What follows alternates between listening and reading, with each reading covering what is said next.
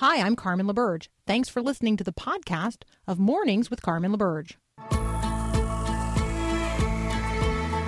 Helping you wake up, remembering this is our Father's world. This is Mornings with Carmen LaBerge on Faith Radio.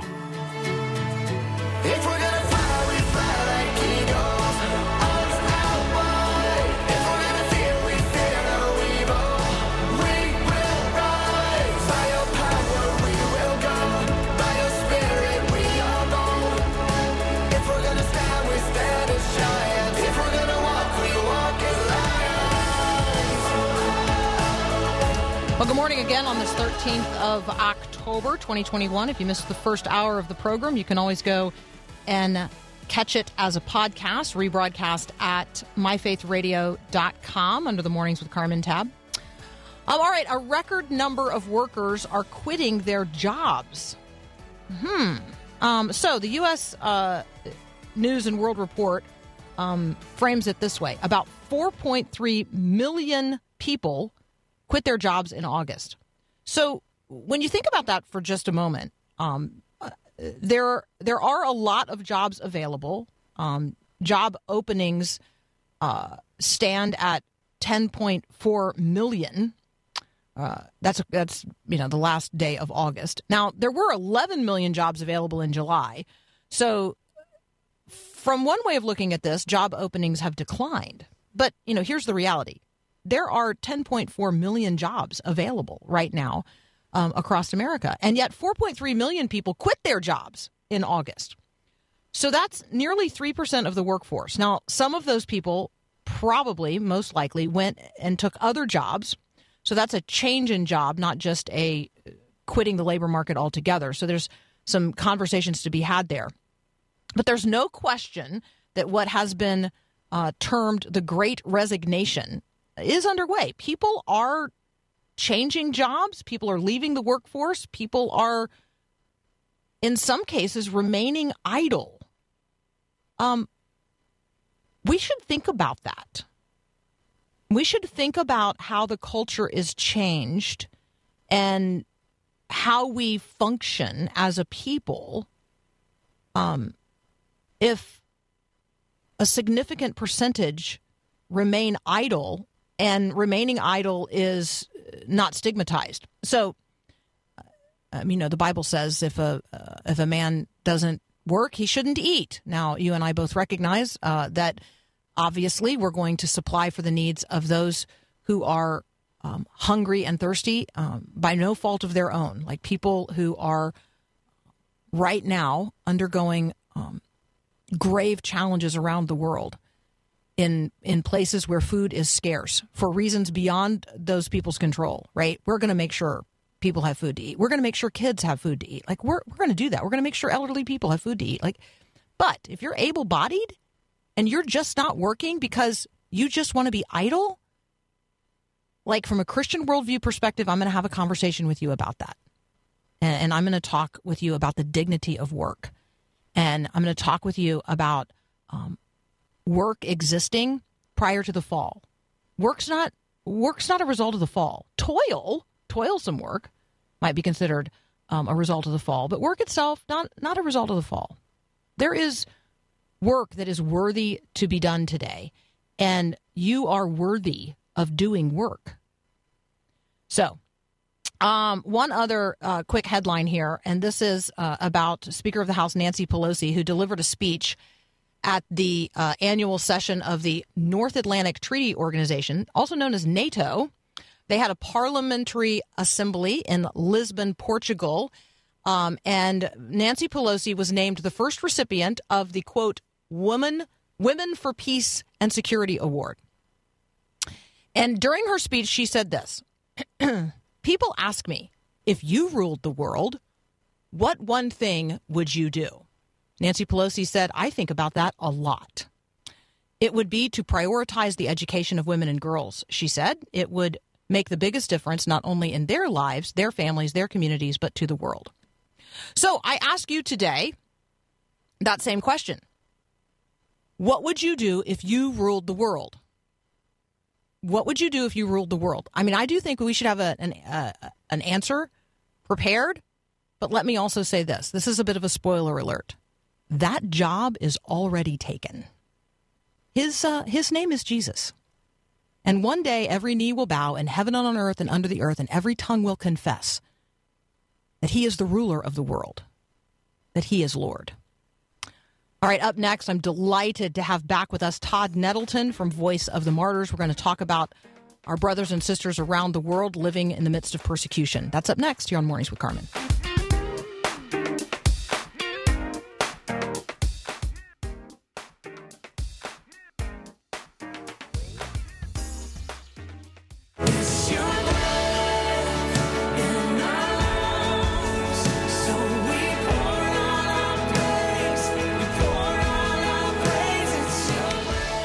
Welcoming back to the program Todd Nettleton from Voice of the Martyrs. You can find what we're talking about today at persecution.com. Todd, welcome back.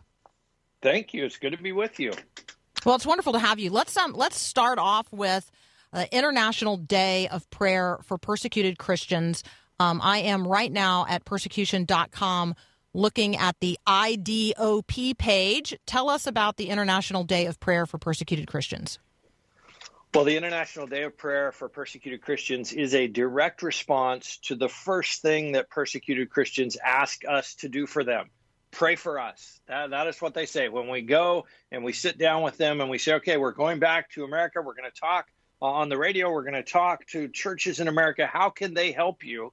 The first thing they say every single time is pray for us. So the International Day of Prayer is a direct response to what they want us to do for them. It is coming up traditionally it's the first Sunday in November, November the 7th this year. Uh, like you say, persecution.com, there are lots of resources for churches, maybe for your Bible study group, maybe even for your family devotions. Especially, I want to point people to the video there. It's about a five minute video taken from the lives of the founders of Voice of the Martyrs, Richard and Sabina Wurmbrand, uh, but it shows the choice that Christians face in many parts of the world. Hey, we can stay here and we can keep serving God, but we might end up in jail, we might end up dead, or we could go someplace safe. What should we do? That is a choice that Christians all over the world are facing every single day, every single month. And this video kind of helps illustrate that to help us pray for them as they make that crucial decision. So, Todd, one of the, um, when we talk about prayer and we talk about praying for um, individuals, I think knowing some of those individuals, or at least having a little bit of a window into the life of a persecuted Christian helps. So bring someone into view. Who are the they? Who are the people we're praying for? Let me tell you one that is really has, for some reason, really got on my heart. His name is Pastor Wang Yi. He is serving right now in China a nine year prison sentence for the the crime, if I can use that word, of leading an unregistered church in China.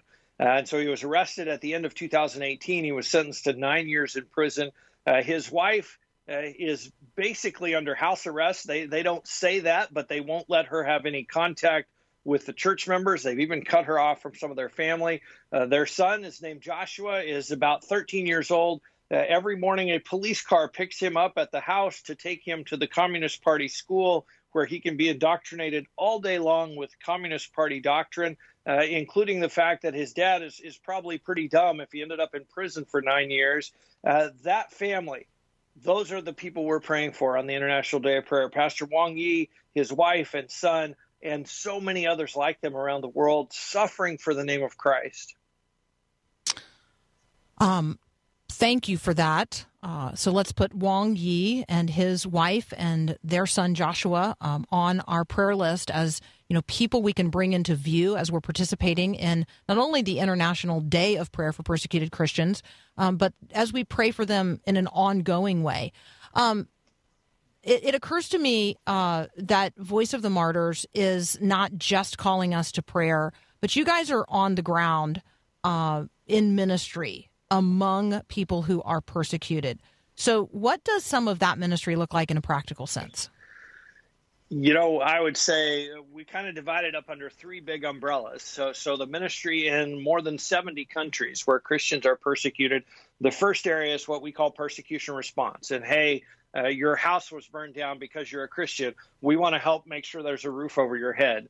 Uh, in the case of someone like Pastor Wang Yi who's in prison, your father is in prison. We want to make sure the wife and the children have enough to eat. We want to make sure those children can stay in school. That is what we call persecution response. The second area of our ministry overseas is Bibles. And every year we distribute more than a million Bibles into hostile and restricted nations. That is something that that strengthens the church. It gets them ready to endure persecution. It is also a tool that they use to reach out and to share the gospel with the people around them. So, number one, persecution response. Number two, Bibles. And then number three is what we call frontline ministry. And I somewhat half kiddingly call them pre persecuted Christians. They are pastors and church planters and gospel workers who are sharing the gospel in a place where people who share the gospel are going to get persecuted. They just maybe haven't been persecuted yet. Uh, and so we provide tools and training and encouragement for those frontline gospel workers to help uh, increase their ministry, to strengthen them, and also to prepare them for the day when they are persecuted themselves. That's so good. Um, let's take a very brief break. When we come back, I'd love um, for you to share with us about Sabina. Um, I know that this is uh, a a movie that's coming out, and uh, would love for you to have the opportunity to share with us about that. I'm talking with Todd Nettleton from Voice of the Martyrs. You can find everything we're talking about today at persecution.com.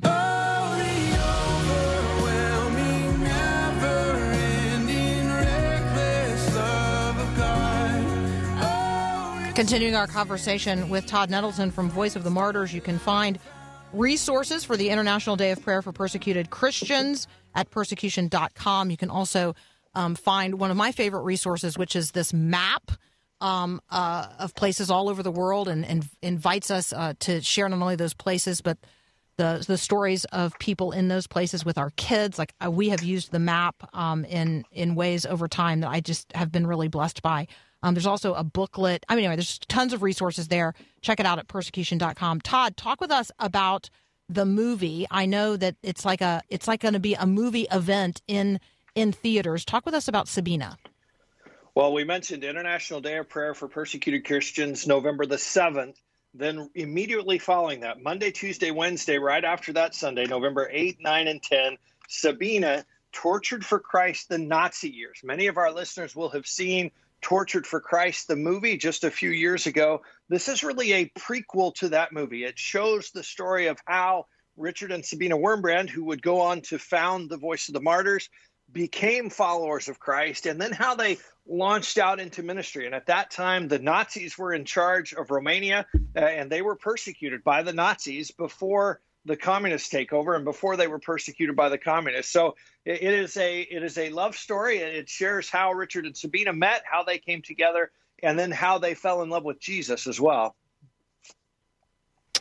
All right, I love that. Um, I know that uh, we, are having people texting in right now, Todd, about particular places um, around the world and what's going on. So I wonder if um, you could talk a little bit with us about Afghanistan. Uh, Afghanistan is a, is hopefully at the top of a lot of people's prayer lists right now. Uh, here's the good news. And now, and and there's there's lots of news out of Afghanistan many Christians that we're in contact with at the Voice of the Martyrs have made the decision to stay in Afghanistan. They saw the Taliban coming, they knew what that could mean, and they said, wait a minute, Jesus has placed us here. We're going to stay here. We're going to keep serving him here. He needs to have witnesses in Afghanistan, even under the Taliban. So that's one answer to that question. The other thing that I would just remind people is it didn't become difficult to be a Christian in Afghanistan uh, on September 1st when the Taliban took over and all the Americans had left.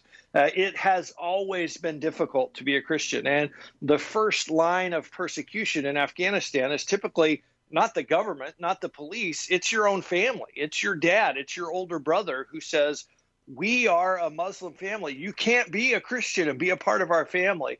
So that's another thing to remember as we're praying, and, and that still exists even under the Taliban.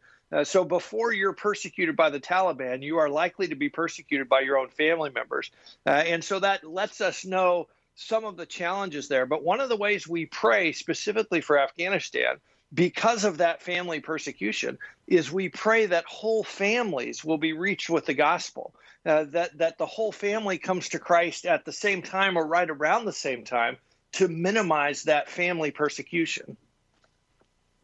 Oh, I love that. Um, I, I I love that image. Um, praying for entire families to come together uh, to the saving knowledge of who Jesus is, the good news of the gospel. Um, that is so that is so helpful. Um, uh, let's uh, let's revisit your book uh, when faith is for, forbidden 40 days on the front lines with persecuted christians because i find it a really wonderful resource uh, to have a window into um, not only your experiences with voice of the martyrs but you know right a real into a real window into the real lives of my real brothers and sisters around the world um, you you shared that you've got uh, some some colleagues who recently visited Tajikistan and you've got an update on one of the stories chronicled there in your book, When Faith is Forbidden. Yeah, this is a pretty amazing, uh, to, to borrow from Paul Harvey, rest of the story. So I went to Tajikistan in 2004, just a few months after a pastor named Sergei Bessarab had been murdered in Tajikistan. He went to a city called Isfara. He planted a church in the city where there were 126 mosques, but no church. Uh, and because of that, he was shot and killed. He was actually shot sitting in the front room of his house where the church met, shot through a window and killed. And I went just a few months later. I met Pastor Sergei's widow. Uh, I met some of his church members, some of the people he was with. One of them was another guy named Sergei who had been in prison. Pastor Sergei had been an organized crime figure sent to prison. He was reached with the gospel in prison. And, and this friend of his, also called Sergei, had really prayed him into the kingdom. And Sergei told me, he said, listen, we know that someday the guy who shot Pastor Sergei is going to go to prison, and we have a prison ministry all over this country. So we're going to be waiting for him, and we're going to tell him about Jesus. And so that was 2004 that I heard those words just a couple months ago. Some of my coworkers were in Tajikistan. They were with Pastor Sergei's widow again, and she told them the story that young man, the son of a local mosque leader in Isfara who had shot and killed Pastor Sergei, was convicted. He was sent to prison. And in the course of his time in prison, he was assigned to a cell where his cellmate was a man who had been won to Christ by Pastor Sergei in the prison, had been discipled by Pastor Sergei, and now he had the amazing privilege and blessing of leading Pastor Sergei's murderer to faith in Christ. So, so literally, this man who killed Pastor Sergei is now kind of his spiritual grandson. And someday they are going to stand together side by side before the throne of Christ, singing praise to Christ. And uh, the Pastor Sergei's widow, Tamara, said she had just heard a report from the prison. Someone had walked into a room. They had seen this young man who killed Pastor Sergei. He was sitting there his Bible was open on his lap. He was deep into the study of God's Word. He was drawing deeply from it, and just a confirmation that his life has been completely transformed. And in the in the sovereignty of God, he was led to Christ by someone who had been led to Christ by the man he murdered. It puts a whole nother layer on the visiting those who are in prison uh, reality of not only Christ calling but the call of Christians. I mean, and and the ministry that uh, that Voice of the Martyrs is doing um, with this widow um, in in Tajikistan, um, but also with the wife of um, Wang Yi uh, and his son, who is, I mean, for all intents right now in China, like an orphan, like I just think that it is helpful for people to understand um, that the ministry of Voice of the Martyrs is multifaceted, multi layered, and really meeting the needs of our brothers and sisters who not only live in the midst of persecution, but live with the effects of persecution. And so, you know, thank you for following up on the story of um, of this widow in um, and Tajikistan, but also the good news story of you know, how God uses what someone meant for evil and absolutely uses it not only for their own good, but ultimately for the good of others. It's really extraordinary. Uh, it is. And one of the things I'm so proud of is we're now 17 years later, we are still walking with that widow. We are still mm-hmm. supporting her. Our staff, when they go, they're still meeting with her and encouraging her and praying with her. We're not in this for the short haul. This is something that, that Voice of the Martyrs is committed to as long as the need is there. Amen. Todd, as always, thank you so much for joining us. Thank you for um, what you're doing each and every day through Voice of the Martyrs. Let me invite everyone to visit persecution.com. Get your resources for this year's not only International Day of Prayer for Persecuted Christians, uh, but but a month of, of focusing on this at your local church and in your um, small groups. You can find those resources at persecution.com. Todd, as always, thank you so much. You're welcome. We'll be right back.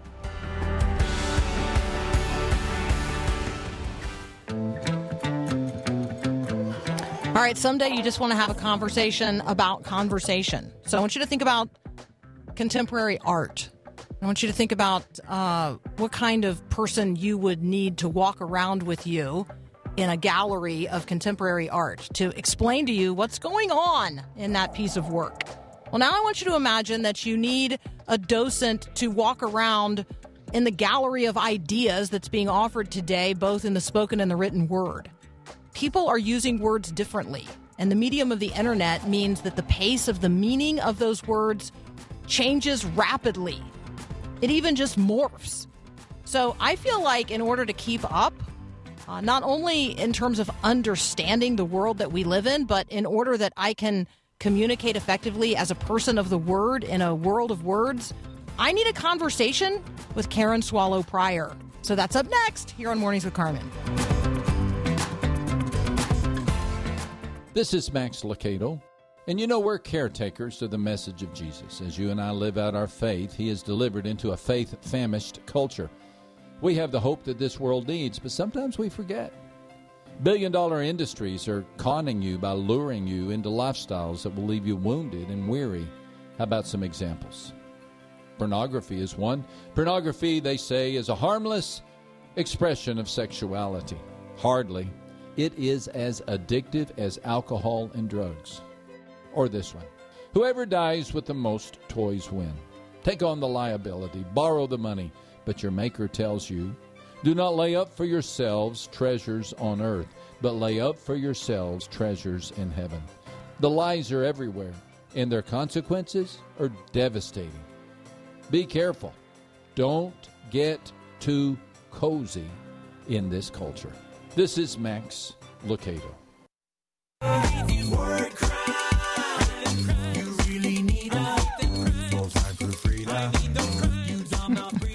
Joining us now, Professor and author Karen Swallow Prior, because I wanted to talk with a wordy about words. Karen, welcome back. Are you calling me wordy, Carmen? Yeah. No, it's a word. okay. See, see, here's here's the thing. I I think that we're allowed to make up words now, and um and so you know you're a wordy. You're a like a foodie. You're oh, a wordy. Oh okay. Mm-hmm. oh i'll take that. Yeah. I also like the idea of you serving as like a docent walking with me around in a gallery of ideas um like helping me understand contemporary language arts. Well i'll do the best i can. Right? Instead of like contemporary art you're like contemporary language arts. All right here we go. I uh, this all like bursted onto my mental scene when I was exposed to two new words, or at least new words to me. Uh, they're compound words. So I want you to imagine taking the word conspiracy and the word spirituality and smushing them together. So conspirituality was the, or conspirituality. I don't know, really know how to pronounce it. It's a little bit like uh, when do I read progress and when do I read progress? Um, and then the other smushed together word is uh, a compound word of amplify and propaganda. So that word is ampliganda. Now, conspirituality and ampliganda are words that have been used just in the last couple of days on major media outlets. And it got me thinking okay, language has to be flexible. I know that it's dynamic, but help me observe and understand how much of that is like natural and how much of it is forced. Well, to, uh, one degree, all changes in language are forced, right? Um, sometimes they happen slowly, such as when um, when two languages merge, as when Old English, which is a Germanic language, merged with the Romance language of France in the Middle Ages, two very different languages, but when they merged over, you know, actually a pretty rapid period of time, um, we got Middle English. But then sometimes like the examples that you gave someone can coin a new term it gets picked up and next thing you know a few years later webster's dictionary has added it to their to their offerings. Um, so language is always changing. Sometimes naturally through shifts in culture or even just different the ways that people pronounce words in one area can develop a different kind of spelling and meaning in another area. Um, but sometimes people because we're inventing new things especially in the modern age with technology we're always inventing new words to label the new things we have. So sometimes it does happen quickly.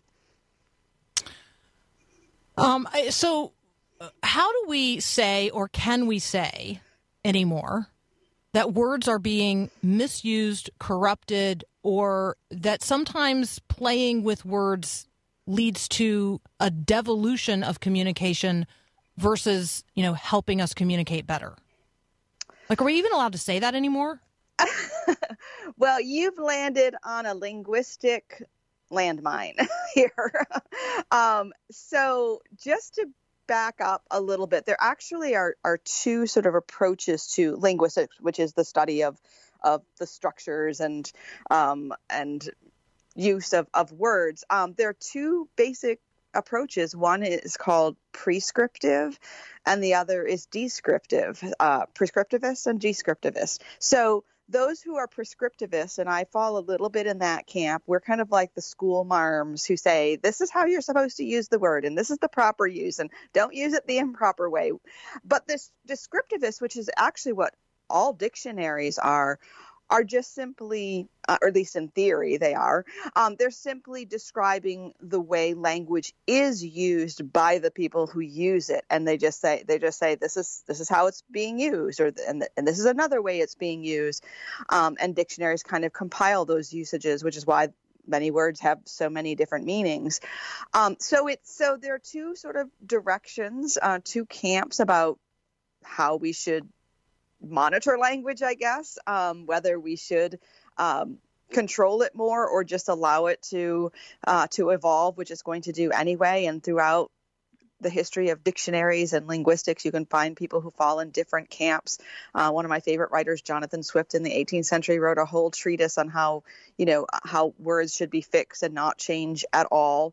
Um, but that's you know that's that's a utopian dream it would be nice if we always knew what a word meant and it always meant the same thing in every context but you know since the tower of babel that is not how language has worked um, and so for me, even though I'm more of a prescriptivist, I find it exciting and interesting and challenging. I, I, I love words, um, and they reflect what it means to be human in that kind of complicated, messy way. I think that is so helpful. Just just knowing that there are two different linguistic approaches. I mean, you're making an observation here that now makes total sense to me. When I am thinking that a person is misusing a word or a term, um, that's because I am, at least in that moment, operating in this prescriptive, yes, per, per, prescriptivistic way. Um, and and the other person is at that moment operating out of just the natural use of a term that for them is now applied in a way that for me is new and uncomfortable. Um, and so i think that one of the conversational techniques that i've developed or tools that i've developed and i mean i'm sure it's uh, it's not just mine obviously but i ask people a lot to tell me what they mean when they use a term I no longer assume that when someone describes themselves as an evangelical or as a progressive or even as a Christian, that we mean the same thing by the term. And so I ask people a lot to, hey, can you tell me what you mean? I want to be sure that I understand what you're saying. Um, and it's possible that we have different understandings of the meaning of that word. Can you explain to me what you mean when you use the term and whatever it was in the in the prior sentence or paragraph that I want to be sure I understand what they mean by that in order that I can understand the context in which they're using that term. Uh, do you find that more and more and does that make our conversations kind of laborious? I mean, I, I think it. I think we need to do that more. And yes, it is laborious, but this is the only way we're really going to get beyond uh, the surface level of the word to what people really mean. I mean, words are tools, and they are simply a, a tool to help us understand one another. And all tools are limited, all tools can be misused, all tools can have multiple uses. And so to get the most out of those tools, we really have to understand how to use them and how other people are using them. So we need to ask those questions a lot more. A word that came to my mind when you were talking about, you know, those words that are now so loaded is deconstruction. A lot of people are talking about that within the context of the church. And it literally has multiple meanings that and people use it in different ways. And so you almost always have to ask what someone means when they use a word like that before getting you know triggered or upset or fired up or before even using it yourself in either you know a praising or a derogatory way because it means different things to different people. Um, and that's because we're going through a cultural moment you know, with in the church and and in the culture um, where where these things are being contested and, and changing. And so it makes sense that even the words that that for a long time meant one thing are now um, being used in different ways. It's just part of this cultural shift that we're undergoing. So helpful. All right.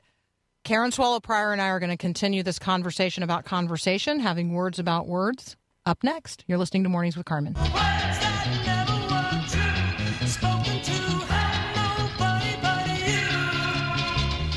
All right, we're talking with professor and author Karen Swallow Prior, and we're just talking today about words. And we're talking about the, the changes in the ways that we talk to one another, really as a way of equipping ourselves to enter into conversations today that are more meaningful, potentially more patient, um, where maybe we ask more questions and make fewer assumptions about what other people mean when they say what they're saying.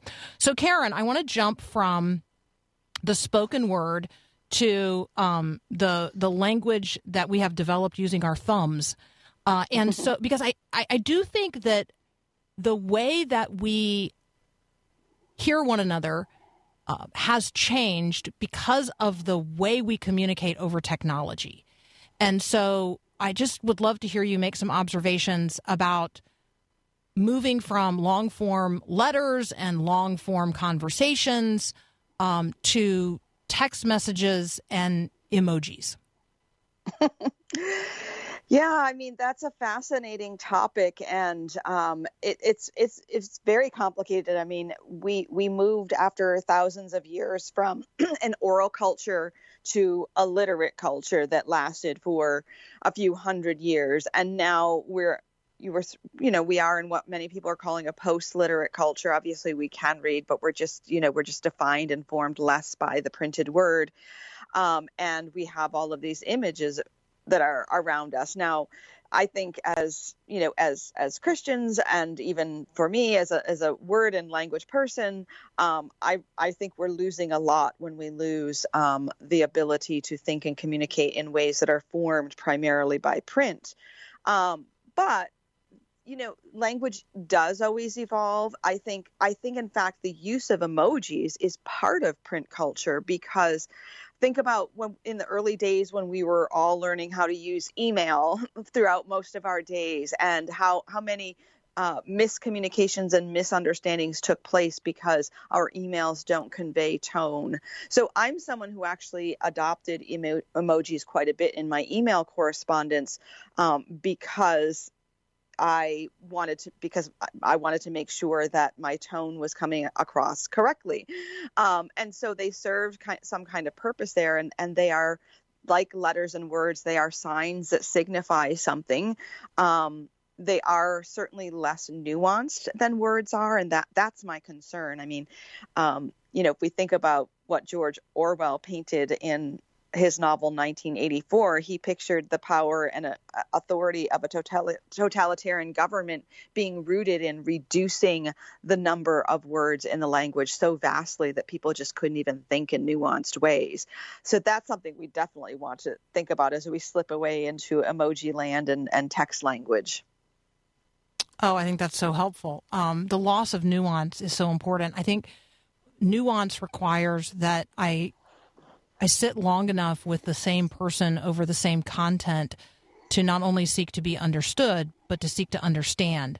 And the pace of uh, not only communication, but the pace of our desire to respond quickly or mm-hmm. be sure we don't miss out on being the first person to, you know, amplify something like that.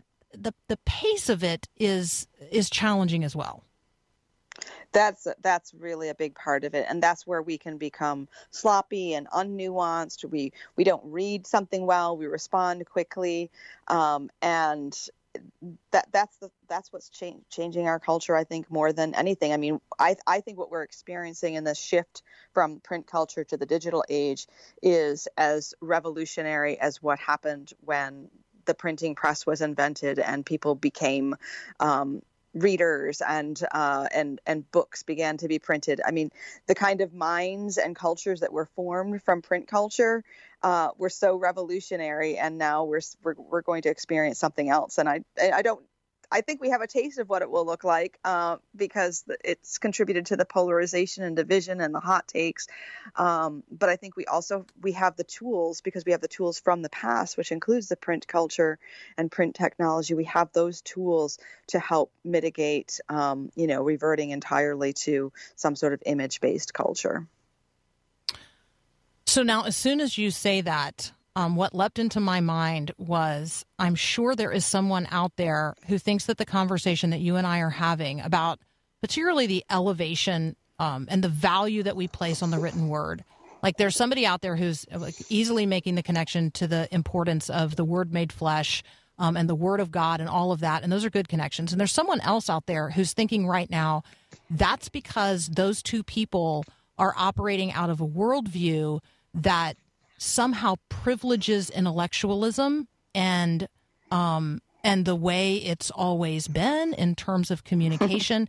and so like I completely recognize that and I I don't know if I'm ready to wander around in that, but that's sort of like one of those recognitions of a conversation that's on the horizon. Yeah, I mean that that's an important point, and there and there is, but there is a long history. It hasn't it hasn't always been this way. We have not always been a culture that is steeped in the written word, and a culture consisting of people who can read for themselves and who can access book. So all we have to do is study history a little bit more. I think a, a fascinating um, fact of history is that Jesus Christ emerged in the world in the flesh at a moment in which um, the Judeo his, history, the Greek history and philosophy, all kind of merged um, and and laid a groundwork in that particular historical moment for uh, for language and literacy um, to to blossom uh, because of the because of the Greek alphabet that existed and, and, a lot of other factors that are too complicated to get into in this in this conversation. But just that there there are many scholars actually looking at that talking about that the precise moment in which Jesus Christ appeared on earth and how it was divinely timed to bring about the kind of culture in which we have um, this ability to for all of us um, to read for ourselves, which of course is the um, you know part of the foundation of the Protestant Reformation is that importance of reading the Bible for ourselves, unmediated by a priest. I just think that there's so many um, layers and uh, and opportunities here to till the soil of a conversation. Um, you know, it's not necessarily linked to a particular headline, but these are the conversations that we, I think, need to be having so that we can better communicate with one another. Not not only better communicate the gospel itself, um, but mm-hmm. communicate mm-hmm. as gospel people in a world you know where the conversations of the day have uh, moved in many ways beyond uh, conversations about the Word made flesh. Um, first, as an image, right? The image, the ultimate image bearer. And so I think that we, as we move into this image rich conversation, like we ought to be comfortable in that land as well mm-hmm. as image bearers of the living God, talking about the Word made flesh, the ultimate image bearer, and yes, the written Word of God as well. So, um, Karen, thank you so much for just your willingness to get up this morning and have this conversation before class. oh, thanks for having me, Carmen. It's good to talk. Love to it as always. That's Karen Swallow Prior. Um, please read what she's writing. Um, she's an excellent author. She's also a professor at Southeastern Baptist Theological Seminary. Um, a woman worthy of the words that she speaks. So, thank you so much. We'll be right back.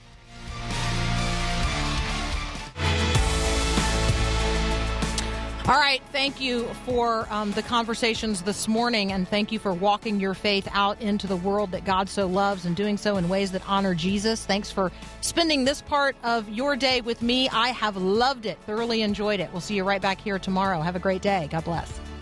Thanks for listening to this podcast of Mornings with Carmen LaBerge from Faith Radio. If you haven't, you can subscribe to automatically receive the podcast through iTunes or the Google Play Music app. That way, you never miss an episode. It's also available anytime at myfaithradio.com.